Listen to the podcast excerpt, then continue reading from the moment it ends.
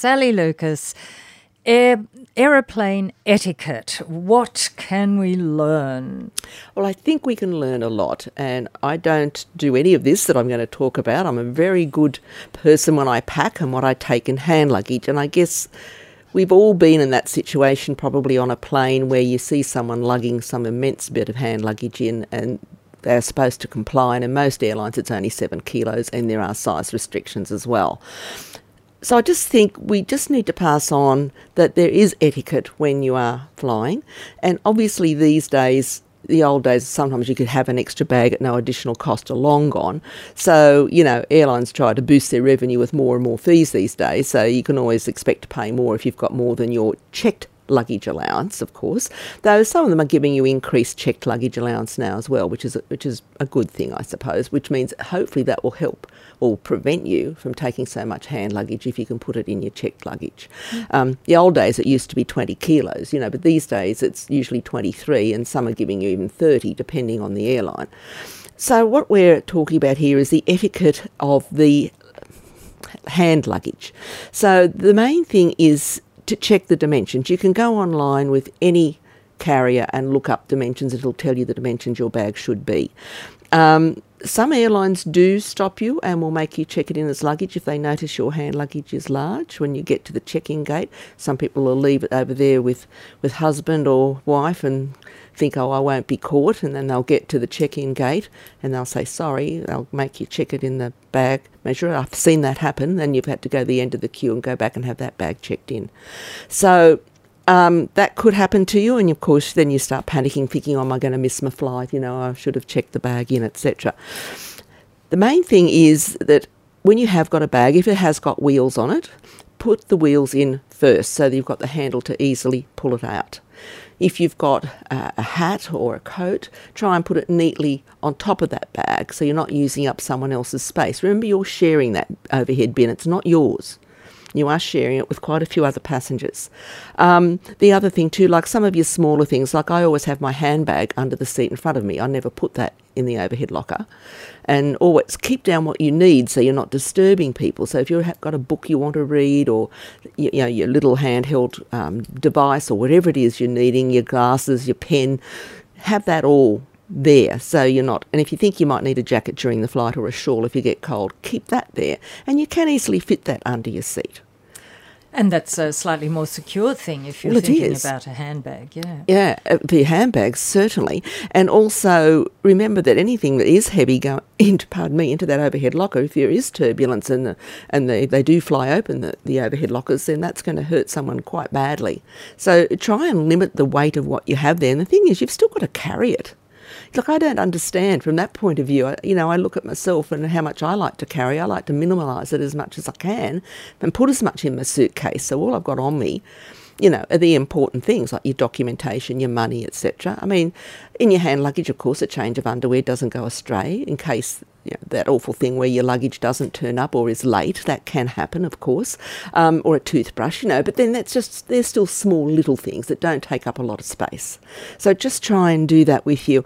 Um, and again, like cash, if you, you're on a plane where you're not getting freebies, have your purse out as well. You know, if you have put a bag up the top, make sure you have oh, your wallet to buy, or to buy food or, whatever. Snack, whatever. Mm-hmm. So, and also the other etiquette I was going to talk about, Jane, is the person who gets into their seat. This is mainly economy class. I'm talking, of course, that this is relevant to, and puts the seat back full all the way as soon as they get in.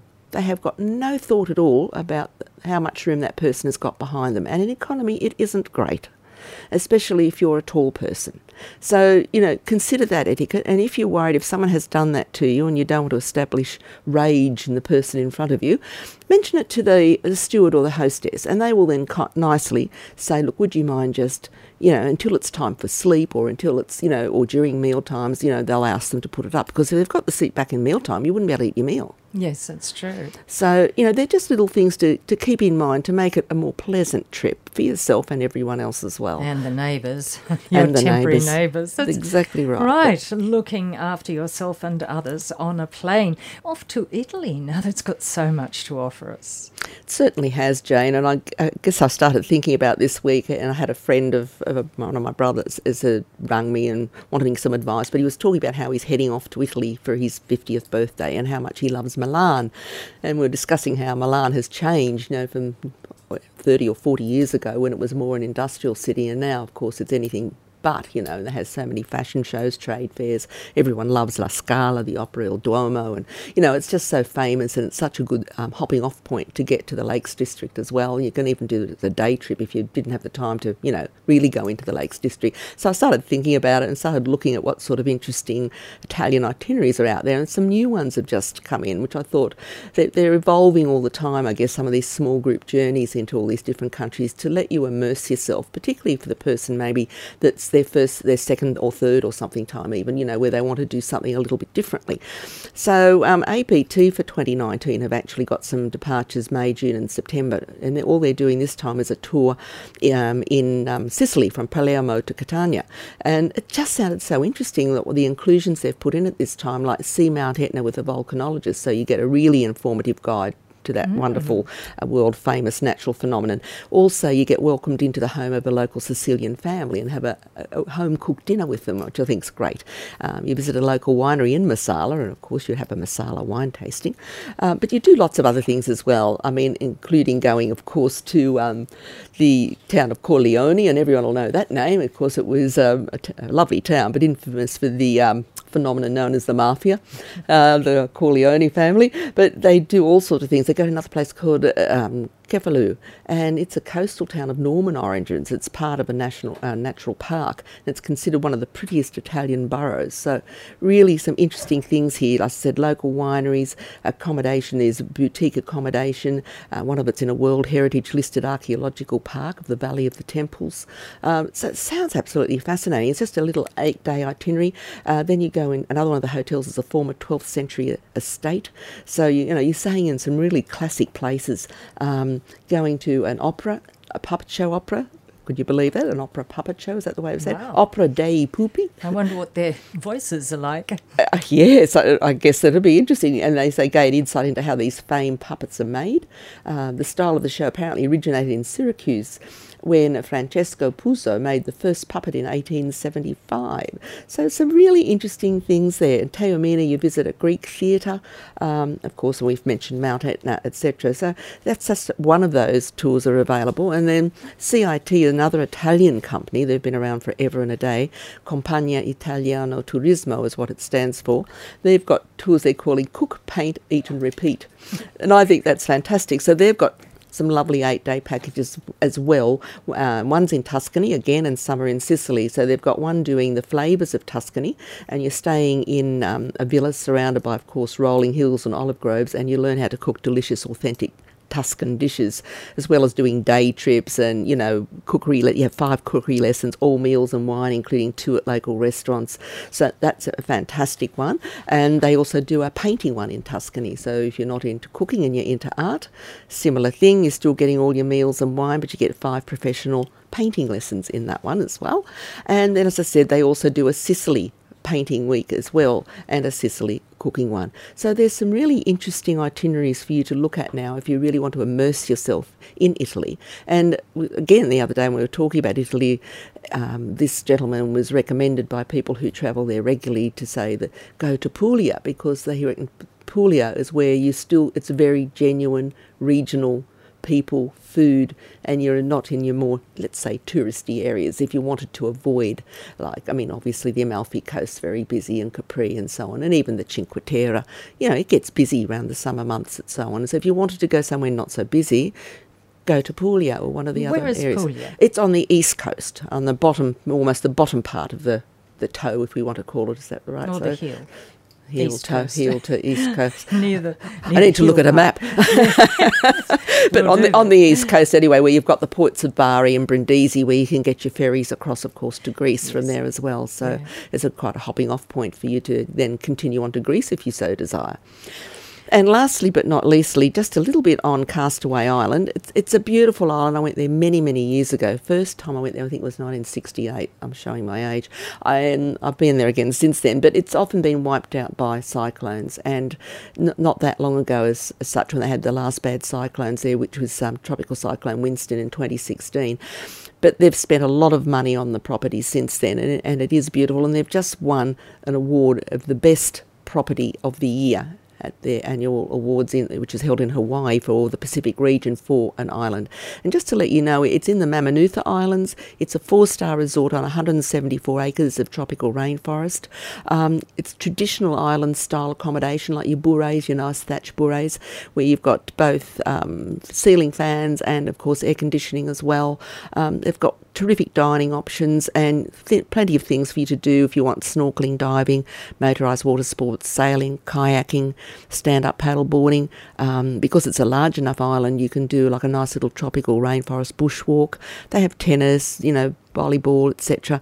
Traditional Fijian tra- uh, craft classes as well. But it is a delightful island, and it's a little bit further out than some of the others. It's sort of a little bit more isolated. So it, it, if you're thinking of going to Fiji, it has won this award. But having said that, it's a beautiful island in its own right, and has survived a couple of cyclones now. So they've done well to win that award. Time. What is there at the moment in the current travel marketplace?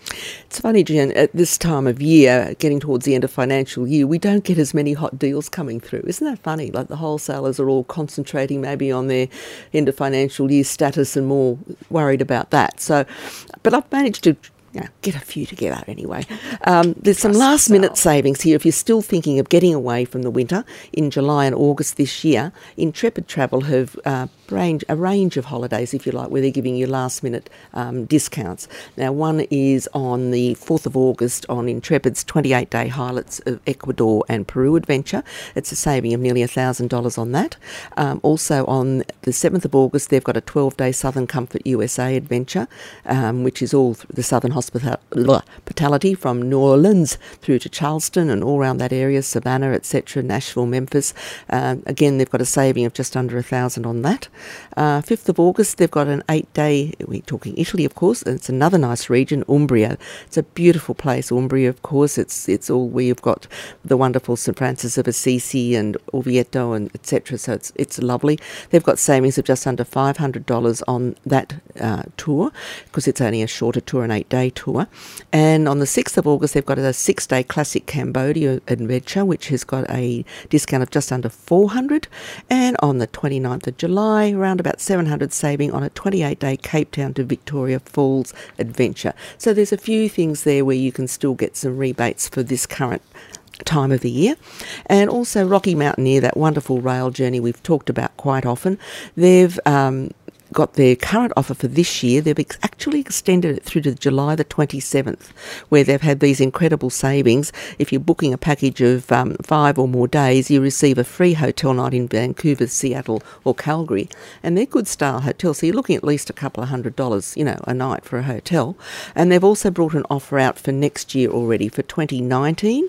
So you can have the offer there where it's $1,000 per couple in early booking bonuses if you want to take advantage of that for next year, and that offer expires 31 August.